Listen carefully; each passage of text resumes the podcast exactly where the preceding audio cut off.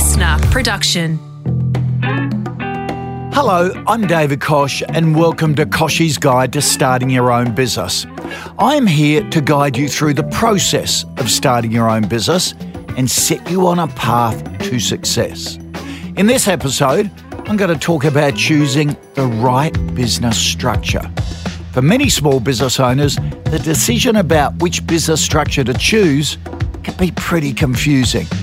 But it is really important to get it right at the very start. The biggest trap a small business owner can make is starting with the wrong structure and then going through all the legal and accounting expense of changing down the track when you're up and going. So, I'm going to talk you through the four common business structures and some essential things to consider when making the choice. Depending on your circumstances, there are pros and cons with all these structures. It's important to take all the factors into account early because the structure you choose will have a long term impact on your business. It'll affect things like taxation, asset protection, and how your business is perceived. Now, before I go on, it's important to note that all business owners must seek professional advice relating to their particular business prior to setting up. Once your business structure is chosen, it can be a headache to undo. So get good advice from an accountant or lawyer on what is best for you. But here, I'll give you some guidance and thought starters to get you thinking. So, let's start with being a sole trader. I'm sure you've heard this term before, but what does being a sole trader mean? Many businesses begin as sole traders because it's the simplest and most cost effective structure available.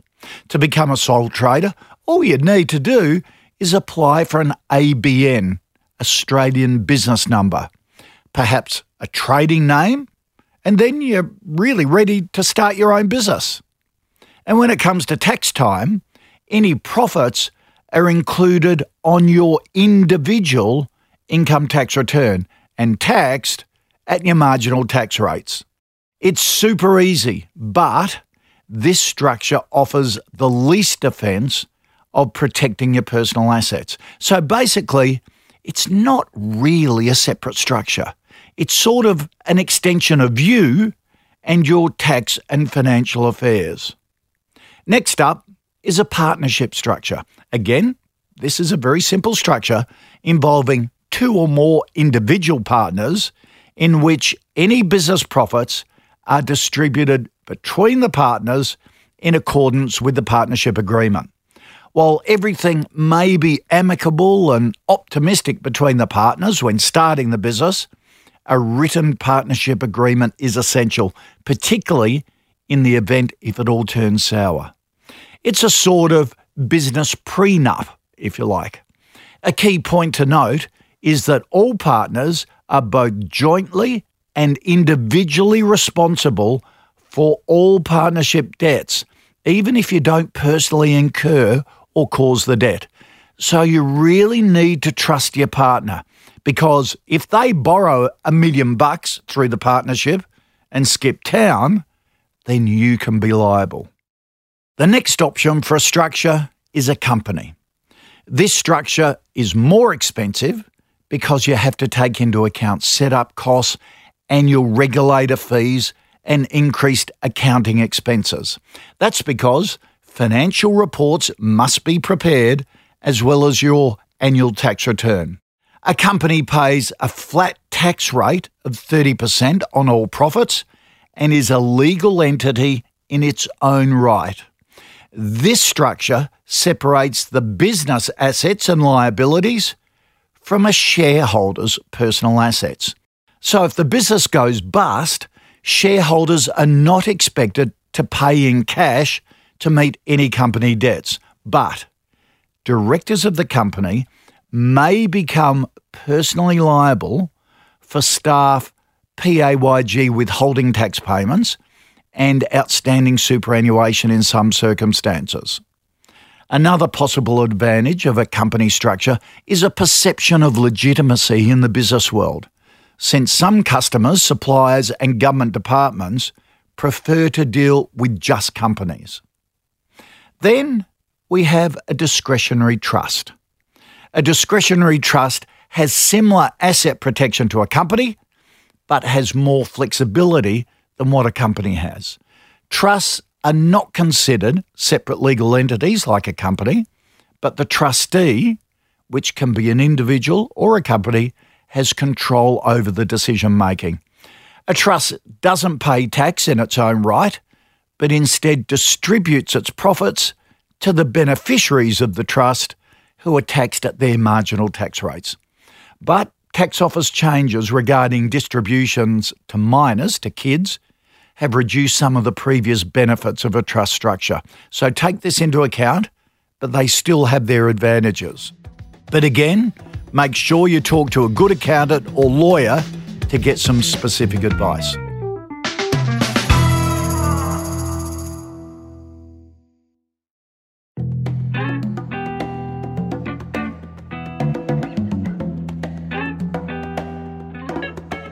So, these are the four structures for you to consider. Now, let's talk in a bit more detail about running your business in each of these structures. Firstly, as a sole trader. As I said, it's the simplest form of business structure to set up and relatively inexpensive to start and maintain. Being a sole trader definitely has perks, but is it really right for your business? Consider the pros and cons of being a sole trader before making a final decision. The advantages simplicity and control. Simplicity is the key trait and advantage of being a sole trader, and is one of the reasons this structure is the most common choice for those starting a business. And as a sole trader, you maintain full control of the business. There's no need to discuss the dealings of the business with other people. You can make decisions quickly and provide to the needs of your customers. With business losses, though, the income of the business is treated as the person's individual income. So you are solely responsible for any tax payable by the business. If the business makes a loss, the tax losses may be offset against other sources of income from the taxpayer. It's also easy to change. If you decide later to change the structure of your business to a company, it'll be a lot less complicated than if you'd started as a company and then wanted to make the switch back to a sole trader. You're also free from payroll tax and workers' compensation. As a sole trader, you're not considered an employee of your business and are free of any obligation to pay payroll tax and workers' compensation on income you draw from the business. That is, of course, assuming you have no employees. Now, though, the disadvantages of being a sole trader. First up, it's the personal liability. Personal property and assets of the sole trader could be vulnerable for debts of the business and other liabilities in the event that the business can't pay back its creditors and there's little opportunity for tax planning.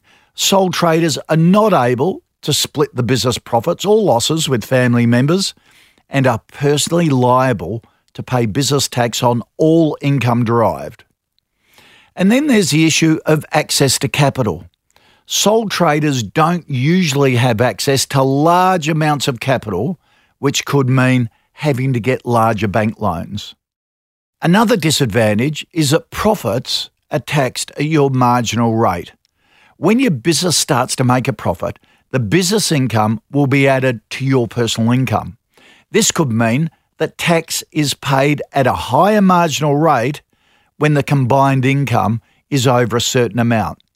Remember, for businesses, they pay tax at 30 or 27%. In terms of superannuation contributions, a sole trader's ability to claim a tax deduction for contributions to a superannuation fund is limited. So, being a sole trader is simple, it's inexpensive to run, but the business's assets, liabilities, and income are all wrapped up in your own personal affairs. There's no distinction.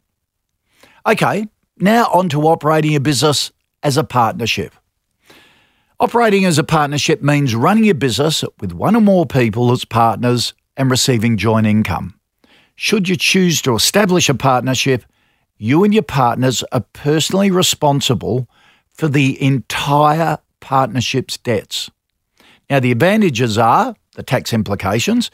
A partnership is not a separate legal entity, doesn't pay income tax on income received by the partnership. Rather, each partner pays tax just on their share of the net partnership income. You also get a capital gains tax discount.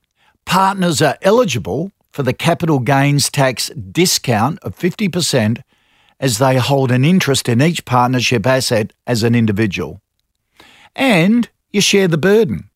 Partnerships share the workload, the losses, and the legal responsibilities are shared amongst all the partners. Again, like sole traders, it's simple. Partnerships are relatively simple and easy to run, and are also less costly to establish than a company or a trust. And there's the issue of control. The partners own and operate the business, so this means they can make all the decisions. However, this control is sometimes difficult to manage because some decisions may require unanimous or joint consent of all the partners. Now, what about the disadvantages of a partnership? Like sole traders, liability is one of the biggest. As a partnership isn't a distinct legal entity, the partners have joint personal liability. This means if any of the partners don't have enough money or assets to pay their share of the debt, the other partners may be personally liable. There are also capital gains tax disadvantages. The law treats an individual partner's share in the partnership as representing a direct fractional interest in each and every asset of the partnership. So if you sell an asset, that becomes complicated tax wise and you need good specific advice. There's also your asset exposure. Generally, there's no asset protection, meaning your personal assets may need to be used to repay the business's debts. So you've got your house on the line and all the other assets you own. In terms of tax, while the partnership doesn't pay business tax, it does have to lodge an annual partnership tax return to show all income the partnership earned and deductions it claimed for expenses incurred in carrying on the partnership business. And there's the matter of continuity of business. If there's a change in the membership of partners, this will usually alter the partnership agreement unless the agreement stipulates otherwise, so could affect the continuity of the business. For example, contracts made under a previous partnership agreement may not be valid under the new partnership arrangement and may need to be redone again.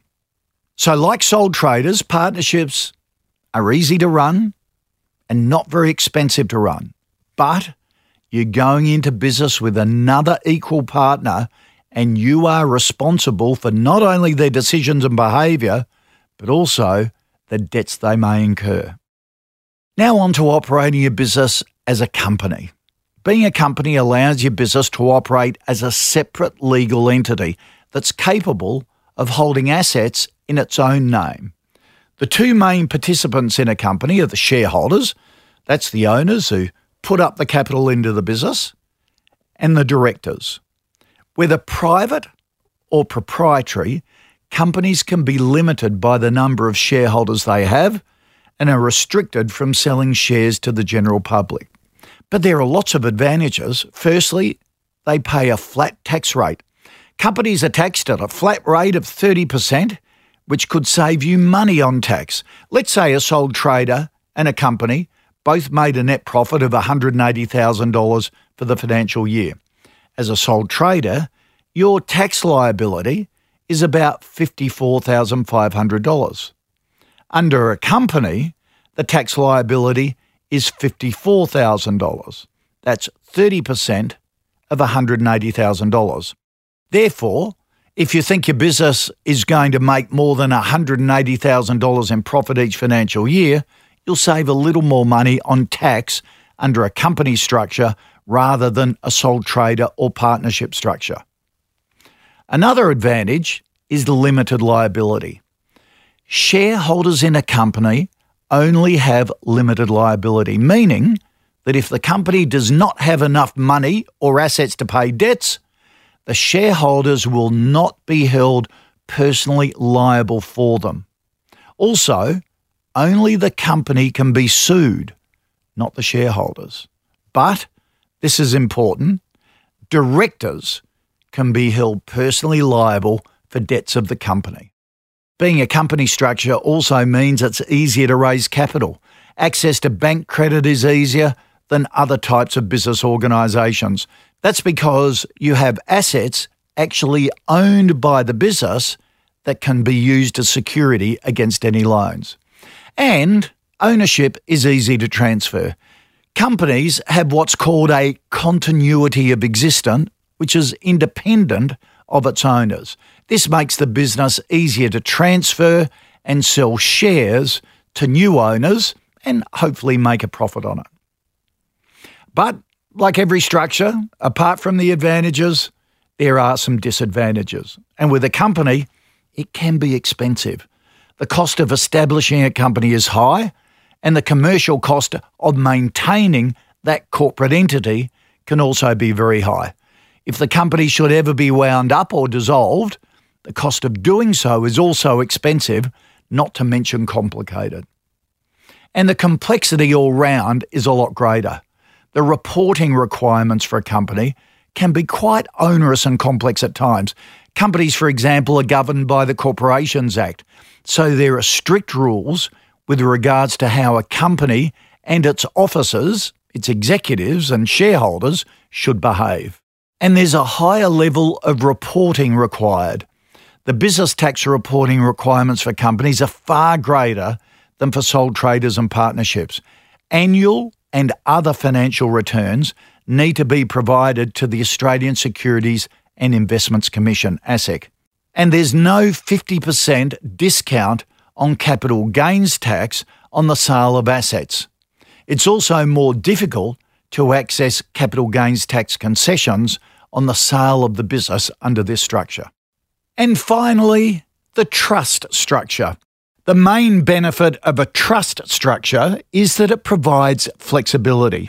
You see, a trust is basically an agreement or promise. A person or company agrees to hold assets for the benefit of another. The one who holds the assets is called the trustee. Those who benefit are called the beneficiaries. The basic function of a trust is to separate control and ownership. The result is that asset protection is possible and profits can be distributed in the most tax effective way. The pros of a trust structure are number one, it allows for assets to be accumulated and owned by the trust for the eventual benefit of beneficiaries whose individual names do not appear on the title. They can have simpler reporting requirements to authorities and still be eligible for discounts on capital gains taxes on the sale of a business. But there are some cons to trusts. Number one, beneficiaries don't have individual legal ownership of any assets and property held within the trust. You could also have to pay a family trust distributions tax. And finally, the tax office takes a very close interest in making sure they're run properly, so you've got to get it right. So, as you can see, there are marked pros and cons with any structure. So, there you go. There's quite a bit to consider when choosing your business structure, whether you want to be a sole trader, partnership, company, or discretionary trust. There are advantages and disadvantages with the lot, and every business is different. So, it's really essential all business owners seek professional advice relating to their business prior to setting it up. Once your business structure is chosen, it can be very costly to undo, except if you start out as a sole trader. So I can't emphasize enough you need to get the right legal and accounting advice. If you want to learn more, head to the Kochie's Business Builders website. There are plenty of articles and videos to help you build a successful business and choose that right structure. That's kochiesbusinessbuilders.com.au. Good luck, and when you're ready to take the next step in building a successful small business, I'll be here waiting.